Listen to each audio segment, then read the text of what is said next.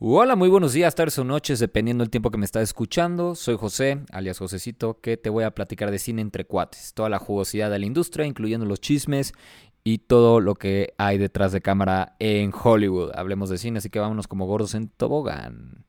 Y wow, ya tenía muchas. es como la tercera vez que intento hacer ese intro y al fin me sale. Y hola, ¿cómo estás? Espero que estés muy bien. Yo también, muchísimas gracias por preguntar. Eh, ya tenía muchas ganas de hacer este podcast. Seguramente llegaste aquí porque me sigues en Instagram. Y si me sigues en Instagram, pues este, muchas gracias. Y si no, pues es este arroba josecitos. las primeras dos con Z y después al final ya con S. Eh, ya tenía muchas ganas de hacer este podcast, como les decía, porque pues me gusta platicar hasta por las orejas y me gusta dar mi opinión, aunque no me la hayan pedido. Pero eso no es lo importante, vamos a hablar de cine, que hay algunos temas que son bastante interesantes de los que quiero platicar. El primer tema es de, Disney. Eh, Disney ya anunció que va a sacar su paquete con publicidad y sin publicidad. ¿no? El, Disney Plus con publicidad va a costar lo que estás pagando ahorita, que son 7 dólares con 99, que son alrededor de 160 pesos al mes. Es el mismo precio de ahorita, les decía, pero va a tener publicidad. Ahora, el costo de Disney Plus Premium va a costar alrededor de, 3 dólares más, que son 10 este, dólares con 99 a partir del 8 de diciembre. Pero a ver, esto va a empezar solamente en Estados Unidos. Y así es como lo, dijo el CEO Bob Chapek, que no me cae nada bien. Eh, Bob Chapek lo anunció en un comunicado diciendo que eh, serán 4 minutos de anuncios por hora y todo arrancaría con spots de 15 y 30 segundos. Eh, realmente no sé cómo vaya a funcionar. Esto es en Disney Plus. Recordemos que Disney Plus, o sea, Disney en general, la empresa, tiene otras plataformas de streaming. En Estados Unidos está Hulu, ESPN Plus, y en Latinoamérica eh, los contenidos de Hulu están en Star Plus. No sé si eso también vaya a aplicar en Star Plus. No sabemos cómo vaya a aplicar eh, el paquete con comerciales en Disney Plus en, México y en otros países de Latinoamérica. No sabemos cómo vaya a aplicar. El que sean cuatro minutos de anuncios por hora y todo arrancaría con spots de 15 y 30 segundos, la verdad no nos dice mucho. Aparte, no sabemos si van a ser comerciales de los propios, bueno, del mismo contenido que hay dentro de la plataforma. Porque recordemos que en Amazon Prime Video, antes de que empieces una película o empieces una serie, ya hay como tipo comerciales de, oye, este, estás viendo esta serie, pero después de que acabes esta serie, puedes ver esta película que también es de Amazon y así, ¿no? Y también Apple TV Plus hace lo mismo. Eh, no sé si vaya a ser promocionando su mismo contenido o que de repente llevas, lleves una hora viendo una película de, Marvel y luego de repente como, hey, no sé, mayonesa McCormick, no sé. O sea, la neta está muy raro cómo vaya a funcionar eso. Este, pero bueno, la publicidad es lo que mueve la industria del entretenimiento, ¿no? Y aparte, Disney ya rebasó a Netflix en suscriptores. Eh, Actualmente Disney Plus tiene 152 millones de suscriptores. Eh, este último trimestre subió 14.4 millones, superando así su pronóstico. Ellos tenían pronosticado este trimestre crecer 10 millones y crecieron este 14.4 millones. O sea, e, está cañón. Eh, siguen teniendo pérdidas, pero eh, si están, si, están subiendo. Eso solamente es Disney Plus. Eh, pero como les decía, Disney Plus tiene ESPN Plus, Hulu, eh, Disney Plus y Star Plus en Latinoamérica. Y todas estas plataformas, sus usuarios suman 221.1 millones de usuarios y Netflix tiene 220.7 millones. O sea, por nada, o sea, por miles, miles, miles de usuarios lo rebasaron, porque mucha gente dijeron como, wow, o sea, Disney ya superó a Netflix, güey, por nada, o sea, literalmente no, no, no es nada. Y bueno, también eso tiene que ver porque Netflix pues, perdió muchísimos suscriptores, o sea, Disney es el que ahorita tiene en sus plataformas de, streaming más usuarios, pero no porque superó a Netflix, no, no, no, es porque la gente se salió de Netflix, es porque Netflix cayó, ¿no? Y eh, Netflix pues también no ha anunciado nada de cómo vaya a ser sus paquetes de contratación con publicidad. Eh, no sé cómo vaya a ser, no sé si vaya a ser mejor que el Disney Plus, no sabemos nada. Entonces, pero ya, ya ahí viene, ya viene eh, las plataformas de streaming, ya vienen y ahora ya van a ser como, como televisión de paga, literal, ya va a ser como el Sky, porque, o sea, en las plataformas de streaming ya puedes ver partidos, eh, ya puedes ver reality shows, ya puedes ver películas, ya puedes ver series, eh, ya puedes ver deportes y ahora viene publicidad. Entonces ya no va a haber tanta diferencia entre televisión de paga y las plataformas de streaming. Lo que las plataformas de streaming juraron como que destruir, o sea, como vamos a salirnos del status quo para convertirnos en, en algo innovador pues está regresando lo de antes, ¿no? Que es la televisión de paga. Y pues eso tiene que ver un poquito con el, siguiente tema que les quería platicar, que es la situación que está pasando ahorita con Warner Brothers, ¿no? Que se traen un mega desmadre. O sea, Warner Brothers se trae un mega, mega desmadre. Y todo esto empieza en el 2018. Les platico, este, ATT, o sea, esa, esa empresa de telecomunicaciones, sí, si tú tienes ATT, ATT era dueño de Warner Brothers eh, la, compró, la compró en 2018 eh, por 85 mil millones de dólares. Eh, pero con una deuda en, y con esto se, endeudó, se endeudó muchísimo este, ATT y pues la terminó vendiendo a esta empresa que se llama Discovery, que la terminó vendiendo por 43 mil millones de dólares en cash y además la, la condonación de una parte de la deuda, ¿no? Entonces, este, pero cuando ATT tenía Warner Brothers, pues ya estaba siendo un desmadre con sus películas, no estaban funcionando. Cuando llegó la pandemia en el 2020, eh, pues la gente ya no estaba viendo al cine y entonces a Warner Brothers se le ocurrió la brillante idea de estrenar las películas, eh, bueno, cuando la pandemia ya estaba calmada, estrenar las películas en los cines pero al mismo tiempo en HBO Max. Pasó con la película, por ejemplo, la película de, desde Suicide Squad de James Gunn. Se estrenó en Estados Unidos en cines, pero al mismo tiempo se estrenó en HBO Max. Con la película de Dune, Dunas, eh, pasó lo mismo. Y esto orilló a, a, varios este, cineastas a enojarse porque dicen como, oye, yo hice mi película para que se estrenara en la pantalla grande. Y eso también enojó muchísimo a Christopher Nolan. Christopher Nolan hacía todas sus películas con Warner. Hacía todas sus películas con Warner. Y este se enojó y se salió y ahora está haciendo todas sus películas con Universal Studios. ¿no? Porque él es un romántico del cine y quiere que todas sus películas se estrenen eh, en la pantalla grande. Y varios cineastas, o sea, varios, varios, cineastas, ¿no? Entonces, cuando eh, Discovery adquiere Warner Brothers, pues como que se deshace de toda la mesa directiva, hacen una limpia y dijeron, a ver, tenemos un mega desmadre, vamos a limpiarlo de pies a cabeza, ¿no?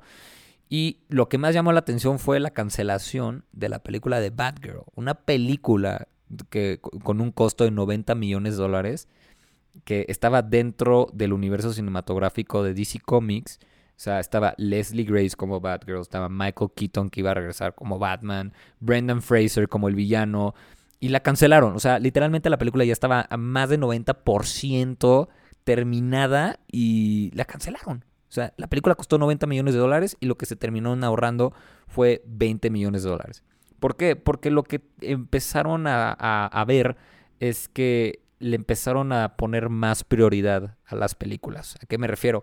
Empezaron a hacer como estos test screenings, o sea, le enseñaban las películas a audiencia para ver como un focus group, por así decirlo, y a ver qué pensaban. Y mucha gente empezó a decir como, como que esta película no se siente tan grande como para estrenarla en el cine. Y este, y ahorita Warner Bros. Discovery está priorizando el cine. O sea, ya no quiere sacar tanto contenido en HBO Max. Y ahorita hablamos un poquito más de HBO Max. Pero ahora quiere priorizar el cine. ¿Por qué? Porque, eh, como les decía, esta estrategia de que estrenar simultáneamente las películas en cines y en HBO Max, pues no les funcionó tanto. Porque ellos pensaban que el futuro era. El futuro del cine estaba en, el streaming. Y realmente no. ¿Por qué? Porque lo vimos con Top, Gun, eh, con Top Gun Maverick, que se estrenó en cines, exclusivamente en, cines, y le fue espectacular. O sea, ganó miles de millones de dólares. Les fue, le fue muy bien. Y después tenemos el otro factor de que hubo pérdidas de usuarios de Netflix, que en un día Netflix perdió el 30% de su valor en la bolsa. Entonces, ahí es cuando se demostró que el futuro del cine no estaba en el streaming, está en las salas del cine. Entonces, lo que, lo que hizo Discovery es como, a ver, vamos a fusionar HBO Max con Discovery Plus que era la plataforma de, la plataforma de streaming que ya tenía Discovery, vamos a fusionarlas y que todo eso se encargue el jefe de HBO, que no me acuerdo cómo se llama, pero que el jefe de HBO se encargue de todo. Y la verdad es que HBO tiene este calidad impresionante, o sea, hay buenas series, está por Dios está Game of Thrones ahí, está Barry, está Hacks, que es buenísima. Está Succession, que es una de las mejores series de los últimos tiempos, es, es, extraordinaria. Y e, esta fusión entre HBO Max y Discovery Plus va a salir en verano del siguiente año en Estados Unidos y seguramente en otoño eh, en, en, Latinoamérica.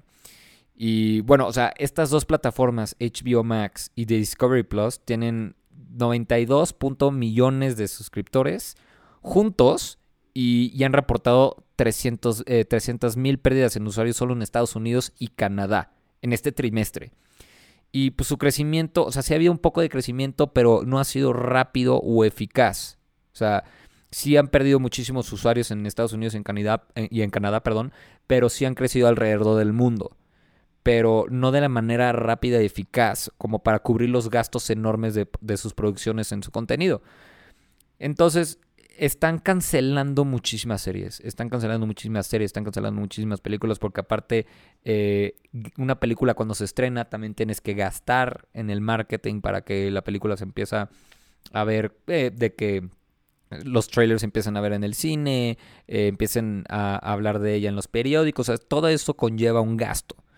Y también pues muchísimos impuestos. La verdad no sé cómo funciona el tema de los impuestos en las películas ya una vez que son sacadas perdón, estrenadas, pero este, decían que se iban a ahorrar eso. Y aparte, el universo cinematográfico de DC Comics es una verdadera porquería. Pero bueno, David Zaslav, que es el CEO de Warner Bros. Discovery, ya dijo que están enfocándose en los próximos 10 años al estilo Marvel. O sea, si quieren hacer un, un, universo cinematográfico al estilo Marvel para, los, para aquí a los siguientes 10 años.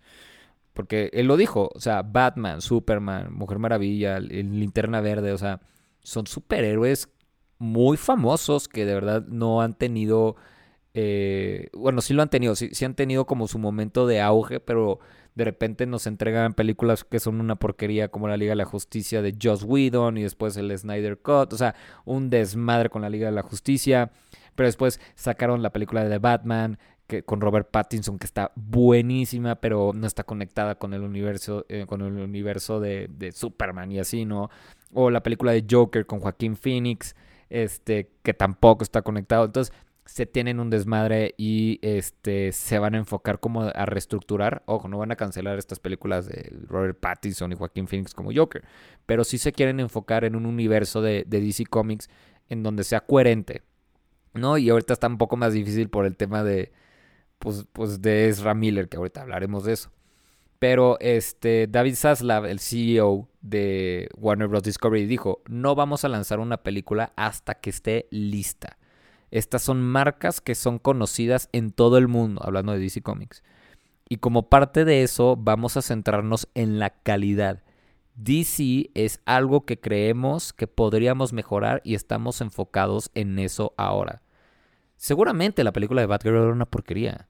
Estoy seguro, pero la verdad es que sí está feo que hay eh, personas, artistas que están detrás de la película metiéndole todo, todas las ganas del mundo, todo el amor y de repente te dicen, oye, pues tu producto no va a terminar saliendo. Yo lo entiendo desde, desde un punto de vista eh, financiero para la empresa, o sea, sí lo entiendo. Pero pues la neta que joda, que de repente, o sea, te desmañanaste, eh, eh, te desvelas, eh, te levantas como, eh, para ese tipo de producciones como que te levantas a las 4 de la mañana para armar el set, maquillar a los actores, que una toma, una toma puede, puede durar como horas, o sea, si es muy cansado y luego de repente que te digan que ya no, pues bueno, o sea, ya, ya cobraste, pero la neta sí está feo, ¿no? O sea, pero eso ya es desde un punto de vista más romántico en el cine, ¿no? Lo que dijo David Zaslav es que quiere ahorrar este 3 mil millones de dólares y que sea redituable la empresa, a como de lugar. Y seguirían apostando por el cine, revirtiendo la estrategia de hace, de hace dos años, ¿no? Y lo estamos viendo ahorita, Elvis, Elvis, la película, está haciendo ahorita el experimento, ¿no? Elvis es la primera película que, eh, eh, que es de Warner, pero no se va a estrenar en HBO Max aún. Lo que están haciendo es que Elvis ahorita todavía está en cines, todavía la puedes ir a ver. Y quieren que Elvis pues, tenga su dinero en taquilla, pero después la saquen en DVD y que ahí generen un poco de dinero y después la saquen en digital y la compren en digital y ahí también generen un poco de dinero. Y ya después cuando ya haya pasado muchísimo tiempo ya la van a poner en HBO Max para que la gente la pueda disfrutar, la pueda disfrutar ahí si tienen una suscripción algo que antes no pasaba. O sea, normalmente una película de Warner se estrenaba o, simultáneamente, con, eh, simultáneamente en HBO Max o en cines o se estrenaba en cines y pasaban 45 días para que la vieras en HBO Max. Eso ya no va a pasar. Este, lo vimos como en Fantastic Beasts, The Secrets of Dumbledore, que no la vi, gracias a Dios que no la vi porque me choca ir al cine, perder mi tiempo y mi dinero y, ah, no, o sea, me choca. Pero bueno, o sea, la verdad es que, como les decía, esto afecta a los, a los artistas y a los equipos creativos detrás de los proyectos porque, pues, como que ya no hay una protección hacia los artistas y el ahora trabajar con Warner, tú siendo cineasta, pues ya da como miedo, o sea, es como, ¿cómo no voy a saber que tú vas a cancelar mi película? ¿No? Pues está un poco, un poco culero, la verdad. Y pues va a haber recortes en algunos contenidos dirigidos para niños y en la sección de animación también. O sea, mm. ya veremos en unos años si esto les funciona. Eh, yo creo que esto va a ser una, una reestructuración para dentro de dos años. Ya veremos cómo les funciona. Y, en otras noticias, pues hablando de Warner Brothers, pues Ezra Miller, carajo, Ezra Miller. Para los que no saben, Ezra Miller es el actor que interpreta Flash. Y ya grabaron la película de The Flash. Y la premisa de la película de The Flash es que The Flash iba a romper el multiverso, así como lo que pasó con Spider-Man y Doctor Strange. Iba a romper el multiverso y lo fregado, así que la chingada. Y que iba a reestructurar todo el universo cinematográfico de DC Comics. Pero ¿qué pasó? Terminan de grabar y Ezra Miller empiezan a salir escandalitos, de chiquitos a más grandes. Escandalitos como de que ahorcó a una fan, se eh, madrió a no sé cuántas personas en un bar en Hawái, eh, mandó amenazas de muerte a la gente del Ku Klux Klan, eh, que supuestamente tenía secuestrado a un niño y a su mamá en su casa. O sea, o sea, temas fuertes, o sea, bastantes, bastante fuertes. Y este, realmente Warner Bros. estaba contemplando en. Déjenme tomar agua rapidísimo. Mm. Warner Bros. está realmente contemplando en, eh, en cancelar la película. Pero no. Ayer en la noche, esto lo estoy grabando en un martes. Ayer en la noche, Ezra Miller mandó un comunicado diciendo como, oigan, pues, eh, perdón. o sea, o literalmente el imbécil nada más sacó un comunicado, a, pero muy cortito, o sea, cortito, cortito, diciendo como, oigan, este, ay, a ver, aquí lo tengo, déjenme lo reviso. O sea, la verdad es que sí está como de, como, oigan, perdón por todas las personas que fueron afectadas, este, ya me voy a atender, estoy mal de la cabeza, o sea, estoy loquito, échenme la mano, entiéndanme. A ver, aquí dice, eh, quiero disculparme con todos los que he alarmado y molestado con mi comportamiento. Estoy comprometido a hacer el trabajo necesario para regresar a un lugar sano y productivo en mi vida. En pocas palabras, estoy mal, déjenme voy a terapia. Pero, bro, o sea, no recuerdo, porque ya, me, ya veía las noticias de Ezra Miller así como... pero el que haya secuestrado a un niño y a su mamá, güey, en tu en, tu casa, qué chingados, güey. Y, no, no, no, no, no. O sea, miren, la verdad es que este actor nunca me ha caído bien. La verdad es que siempre me ha dado una vibra horrible. Sé que es talentoso, pero desde que lo vi en We Need to Talk About Kevin, donde él actúa de un niño trastornado, que seguramente no le costó mucho trabajo actuar de ese niño, eh, actuar de un niño trastornado en donde le hace a su mamá la vida imposible. Hay una escena que no, no lo voy a decir aquí, pero está muy asquerosa. pero es un niño trastornado, trastornado, trastornado. Yo tuve clases de psicología en, en, prepa y me la dejaron de tarea y odio la película. O sea, es buena la película, pero súper incómoda. Y hay una parte en la, en la película en donde es Ramírez. Ya al final, ya, spoiler alert, si no la han visto, pues ya, ni modo, pónganle pausa no sé, whatever. Pero al final de la película no, no hace una balacera en una escuela, pero agarra un, arco, agarra varios arcos y su... No, perdón, agarra su arco y varias flechas y empieza a flechar a todos sus compañeros y los mata a todos. Y entonces de repente veo a Ezra Miller hacer este, hacer este tipo de estupideces y digo, no, o sea, es, que no me sorprende de este imbécil. Y él es Flash y no la van a cancelar. O sea, qué coraje que Batgirl, por ejemplo, o sea, eh, la cancelen y Leslie Grace es una tipaza, es una latina, estuvo en In the Heights, que es la que actúa de Batgirl y lo hace espectacular. Y se cuida, o sea, Loki, la, la chamaca, ¿no? Y de repente tenemos a Ezra Miller haciendo pendejadas y no la cancelan, porque desafortunadamente es la película que va a darle la base al, al nuevo universo cinematográfico de DC Comics. qué desmadre. Pero miren, no sé qué vaya a pasar con Warner Brothers. Esta guerra de, eh, plataformas de streaming está poniéndose muy buena. Eh, Netflix ahora va, em, eh, aparte de que ya está empezando a hacer videojuegos que no le está yendo muy bien en eso, y que ya va a empezar a sacar sus paquetes de contratación con comerciales, Disney Plus ya va a hacer lo mismo. No sé si las otras plataformas como Apple TV Plus o los demás no sé si vayan a hacer lo mismo, porque pues bueno, ahorita estamos como que en crisis financiera y hay que ver hay que ver cómo le eh, bueno, no le robamos, pero cómo le, le arrebatamos el dinero al cliente, ¿no? Mm. Pero bueno, esos son los temas que quería platicar con ustedes. Pero pues ahora pasemos a noticias rápidas. Este, ya se confirmó que va a haber Kung Fu Panda 4 porque nadie lo pidió. nadie pinches lo pidió. A ver, Kung Fu Panda 1 y 2 me gustaron, la 3 como que ya, ya, ya, ya, párenle, o sea, Pero porque Kung Fu Panda 4, o sea, ya hay como tantas películas animadas en Netflix de Kung Fu Panda o series, no sé. Ay, Kung Fu Panda 4. ¿Saben qué es lo peor de todo? La voy a ir a ver. Porque me encanta la animación de DreamWorks. ¿Qué carajo? Pero bueno. Eh, también ya anunciaron que la... Es que cheque, puta madre, pinche Hollywood, ¿qué haces? que ya van a hacer la película live action de Pac-Man.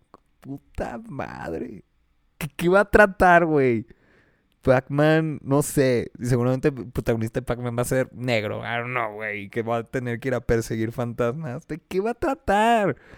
Pero el productor va a ser el mismo que hizo las películas de Sonic. Ay, no sé. Bueno, en otras este, eh, tristes noticias, eh, Better Call Saul ya terminó. Ya, esa serie terminó. Y con eso, pues ya termina, después de 14 años ya termina el universo de Breaking Bad. ¿No? Empezamos, Breaking Bad este, para mí ha sido la mejor serie que he visto en mi vida. Breaking Bad, increíble. Después empecé a ver Better Call Saul y no me enganchó, pero ahorita de repente hay cineastas como Guillermo del Toro que dice que Better Call Saul es mil veces mejor que Breaking Bad. Y como que ya medio me, medio me he spoileado la, la, serie y tengo muchas ganas de verla. Pero, este, pero es que, híjole, son seis temporadas y cada temporada tiene seis capítulos. O sea, son 60 horas que me tengo que chutar de Better Call Saul. Y ya tengo algunos spoilers, entonces no sé si chutármela o verme un resumen. Pero ya, o sea, el universo cinematográfico, entre comillas, por así decirlo, de Breaking Bad ya acabó. Con Breaking Bad, una de las mejores series que he visto en mi vida. Eh, la película del camino, que es que, que, fue lo que le pasó a Jesse Pinkman después de los sucesos de Breaking Bad. Y Better Call Saul, que es el spin-off de Breaking Bad, que dicen que está espectacular. Este. Tenemos otras noticias de que ah, Robert De Niro va a protagonizar la nueva película de Barry Levinson que se llama Wise Guys, Los Chicos Sabios. Eh, Barry Levinson, para los que no se acuerdan, Barry Levinson hizo esta película que se llama Rain Man con Tom Cruise y Dustin Hoffman. Una gran, gran, gran película si no la han visto. Es como una película ochentera. Y les platico más o menos de qué va. La película sigue a dos jefes de crimen ítalo-estadounidenses. Ah, otra vez. La película sigue a dos jefes del crimen ítalo-estadounidenses que dirigían a sus respectivas familias en el siglo XX. Ah, lo que está interesante aquí es que Robert De Niro va a interpretar a, ambos personajes, a dos jefes de, del crimen italiano. Eh, a dos jefes de crímenes este, mitad italianos, mitad gringos, y va a interpretar a los dos. Eso, eso va a estar pues bastante interesante. Eh, pues la otra es que Viola Davis va a ser la villana en, en la película esta que es un spin-off de... Bueno, es una precuela de Hunger Games. Se llama The Ballad of Songbirds and Snakes. Ella va a ser la villana. ¡Qué cool! Me gusta ver a Viola Davis actuar como villana. La neta le queda bastante, bastante bien. ¿Y qué otras noticias tenemos? Ah, pues sí, este. En, en, Reino Unido va a haber un parque de Yumanji. ¿Por qué? No sé, nadie lo pidió. pero así como un Disneyland, pero de Yumanji. Yumanji que tiene tres películas, que la primera es la mejor con Robin Williams. La segunda está bastante divertida. O sea, la neta está muy, muy divertida con Kevin Hart y Dwayne Johnson. Y después la tercera está cagada igual, pero nada como Jumanji de Robin Wilson. Que esa película me dio miedo. Este, cuando era chiquito, cuando la vi. Pero bueno, este. Otras, este. Otra cosa que les quería decir. Sí, les quería recomendar películas. Ahí les va. Fíjense que ayer vi esta película, la volví a ver. Y si no la han visto, yo creo que es, una, es una de esas películas que a fuerzas la tienen que ver. Entonces, no sé, no sé si, tengan ahí algo con qué anotar, pero The Truman Show. The Truman Show la pueden encontrar en Amazon.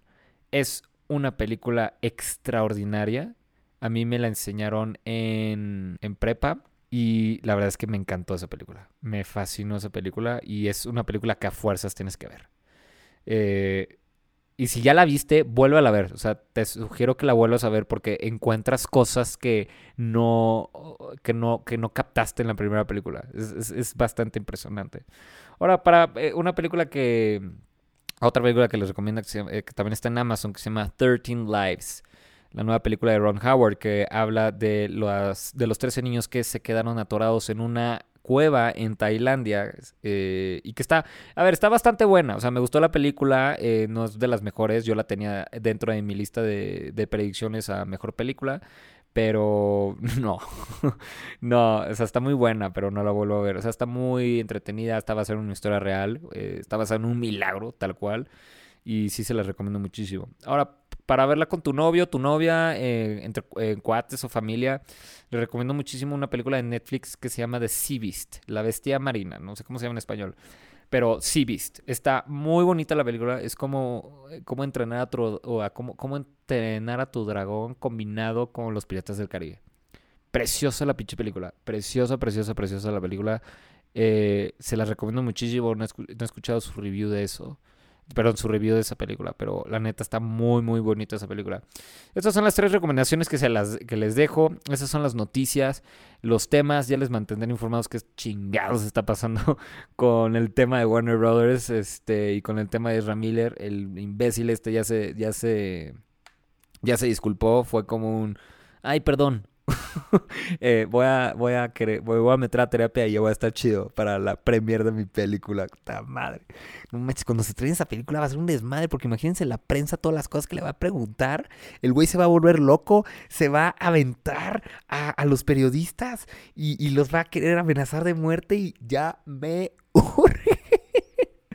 Ay, pero bueno, este fue el primer capítulo de Josecito Cinema en este podcast. Este estoy experimentando. Entonces, si tienen este, sugerencias, eh, pues díganmelas ahí, échenme un, mensajito ahí en Instagram o whatever. Y espero que les haya gustado. Espero que, qué bueno que me hayan acompañado y que me hayan escuchado.